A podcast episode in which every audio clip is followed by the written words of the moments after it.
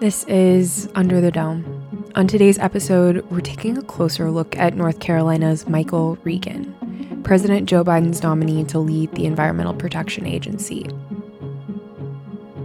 For the News and Observer, this is Lucille Sherman. Before I throw it to my colleague Brian Murphy, a quick note.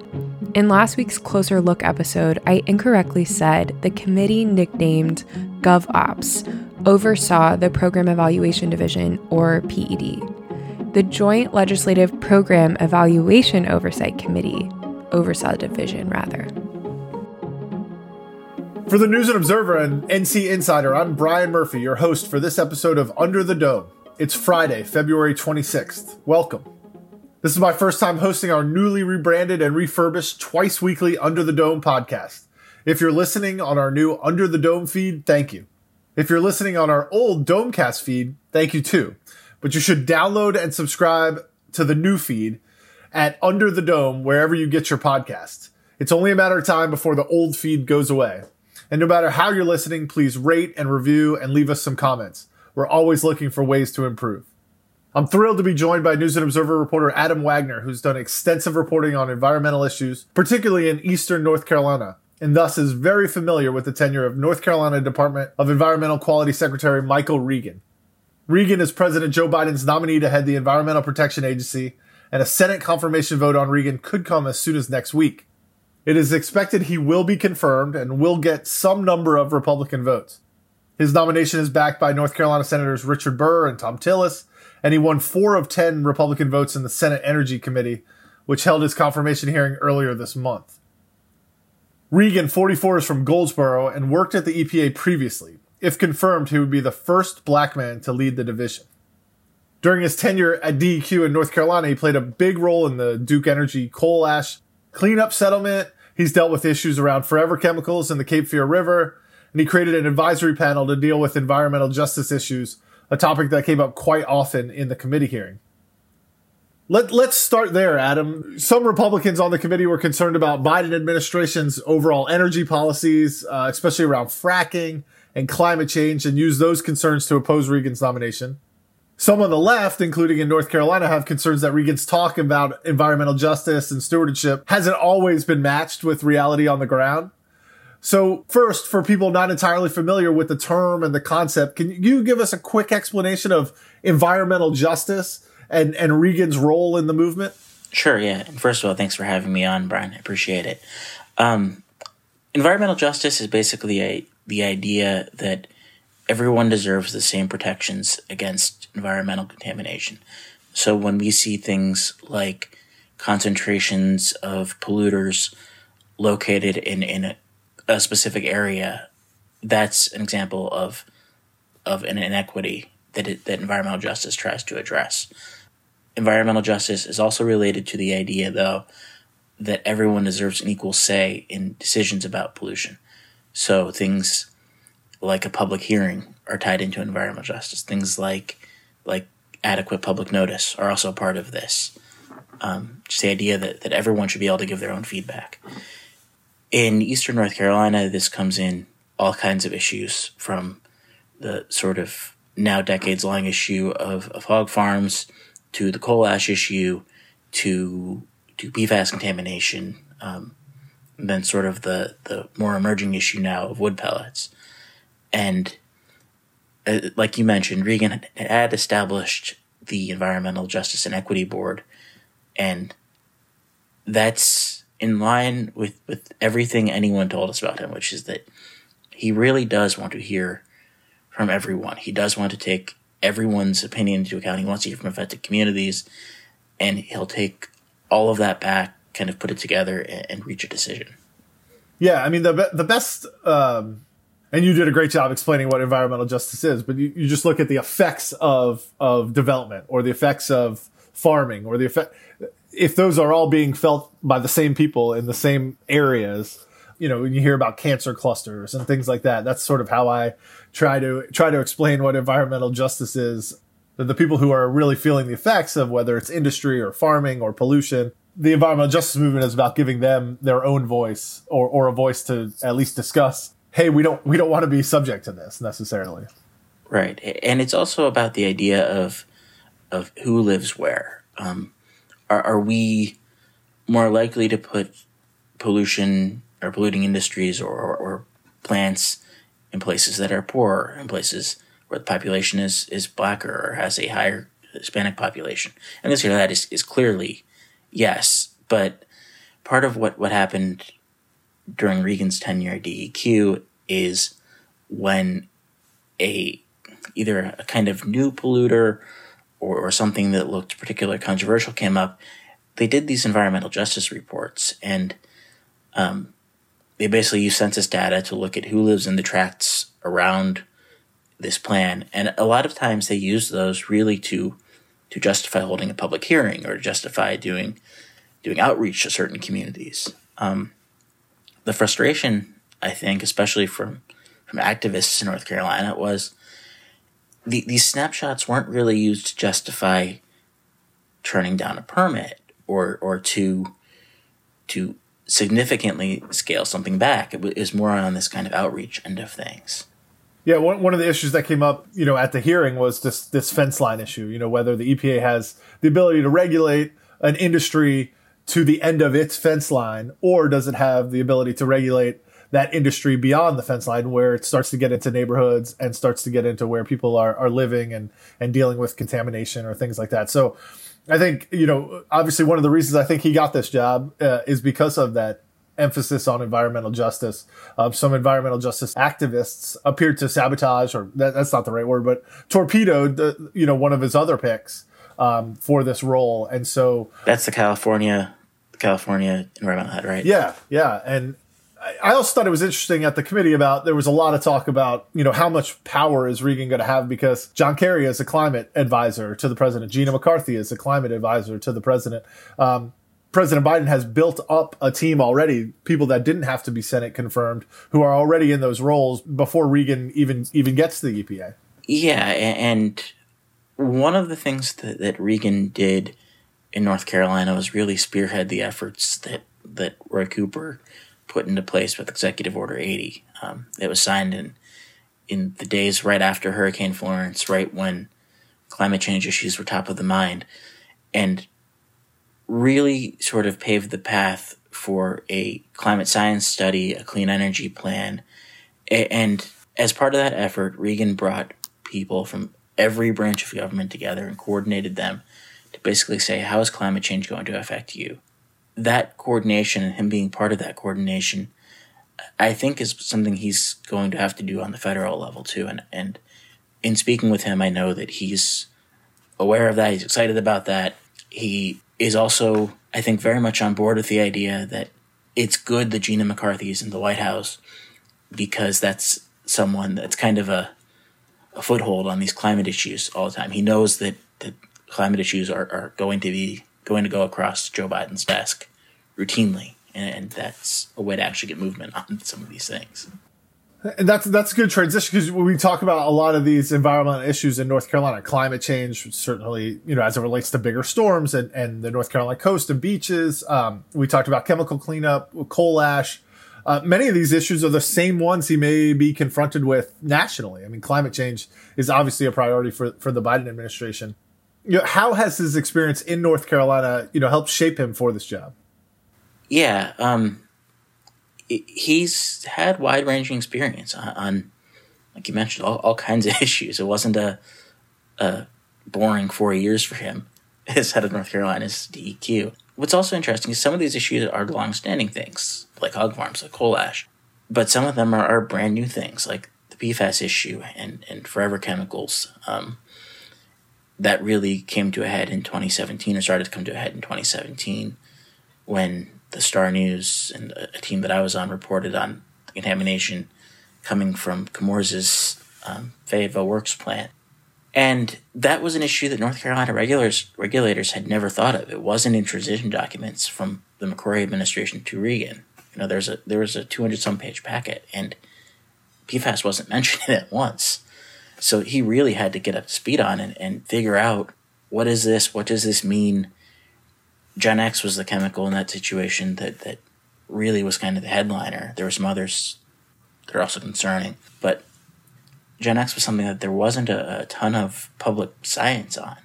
It looks concerning. It, it is concerning, but he had to figure out how am I going to go about either cracking down on this company or regulating this, and that was amid calls that to just shut the company down, which Regan.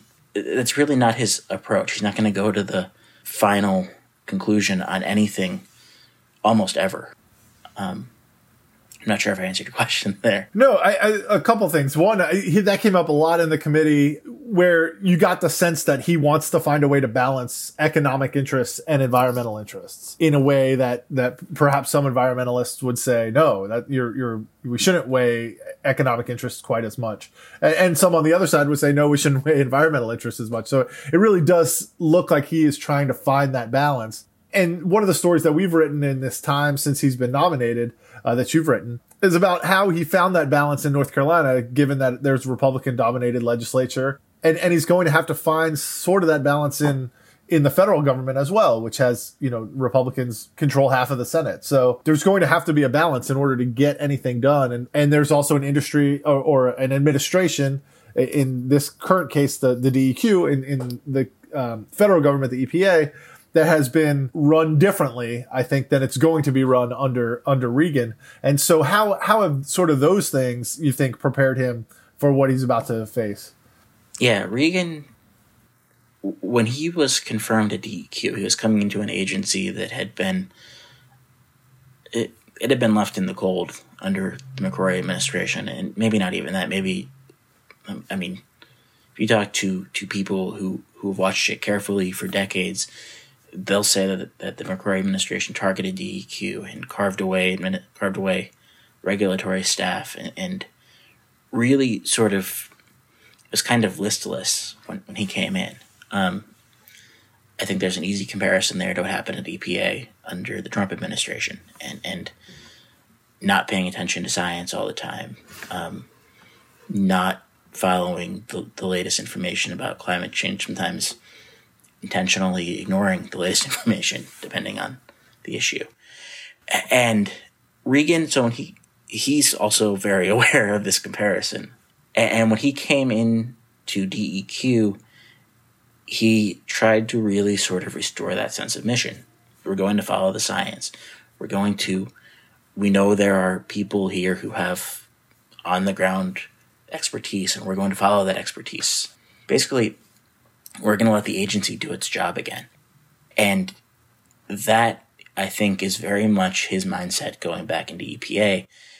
What's also interesting is that he really, it, going to EPA is more going home for him than coming to DEQ was.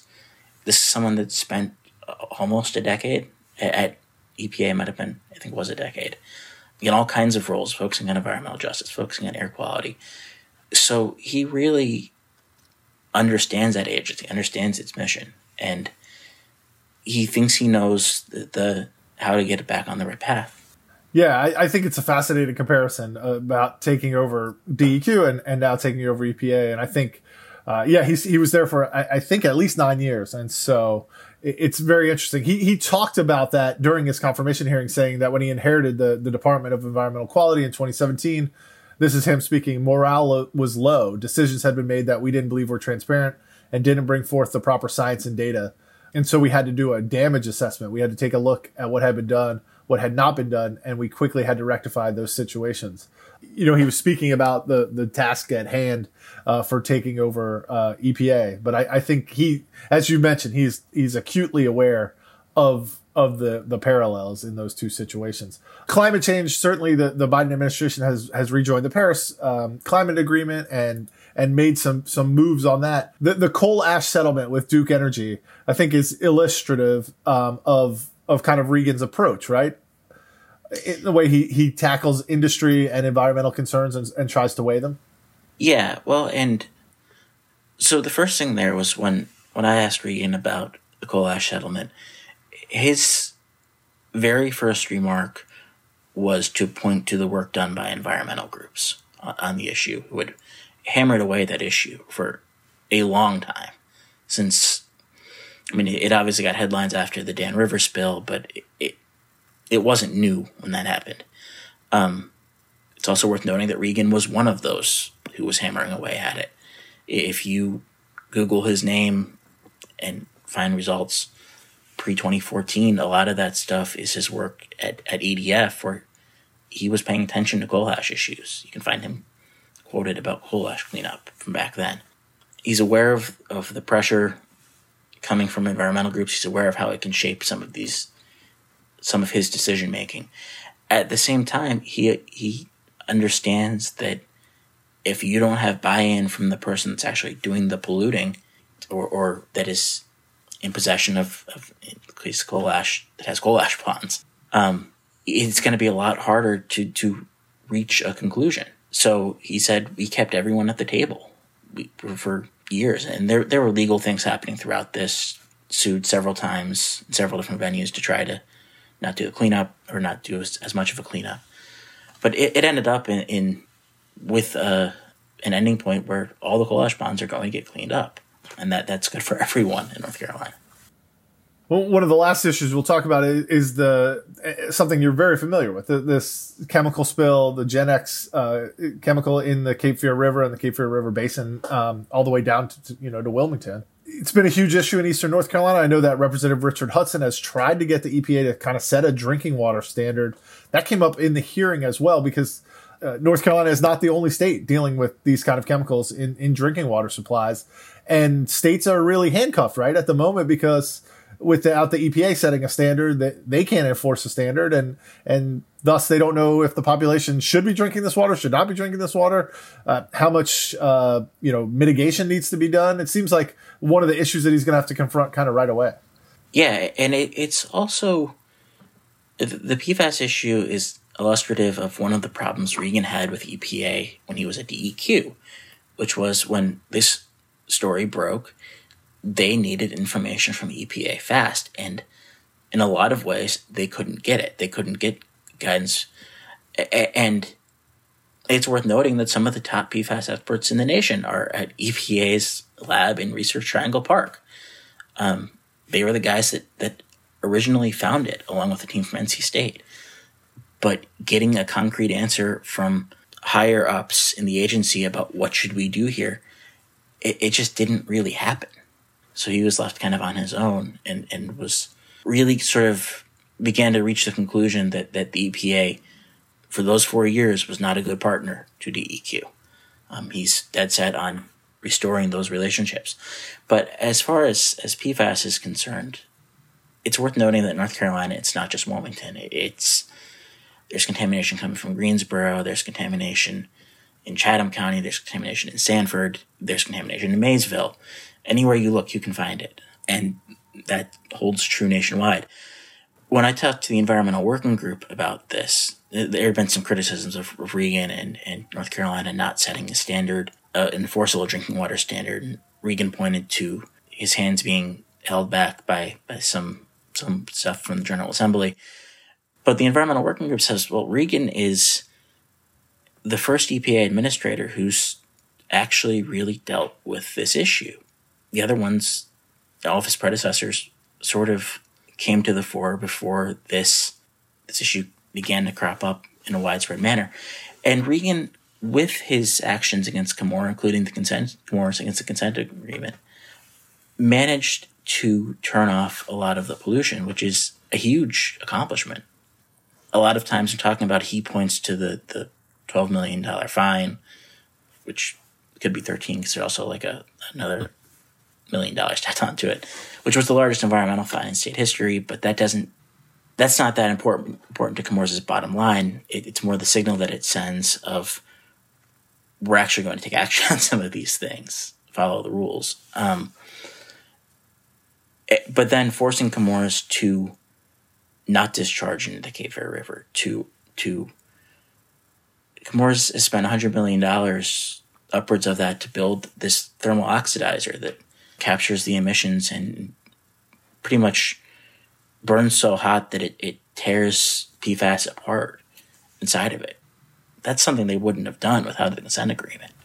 Terrific. I'm sure we're going to have a, a, lot to talk about uh, as Regan gets confirmed and, and begins his work at the Environmental Protection Agency. Not many North Carolinians in, in this administration uh, as of yet. And so Regan will probably be the highest profile North Carolinian in, in the Biden administration. I want to thank Adam Wagner of the News and Observer for coming on, explaining some of these issues to us. And you can look for his terrific reporting on not only the coronavirus pandemic, but, but these environmental issues uh, at newsobserver.com. For the News and Observer and NC Insider, I'm Brian Murphy. Thanks for listening. Be sure to subscribe to our Under the Dome feed. See you next time. For more from our politics team, subscribe to the News and Observer at newsobserver.com slash subscribe. Follow us on Twitter at Under the Dome and NC Insider, and sign up for our weekly political newsletter, also called Under the Dome, at newsobserver.com slash newsletters. Thanks for listening.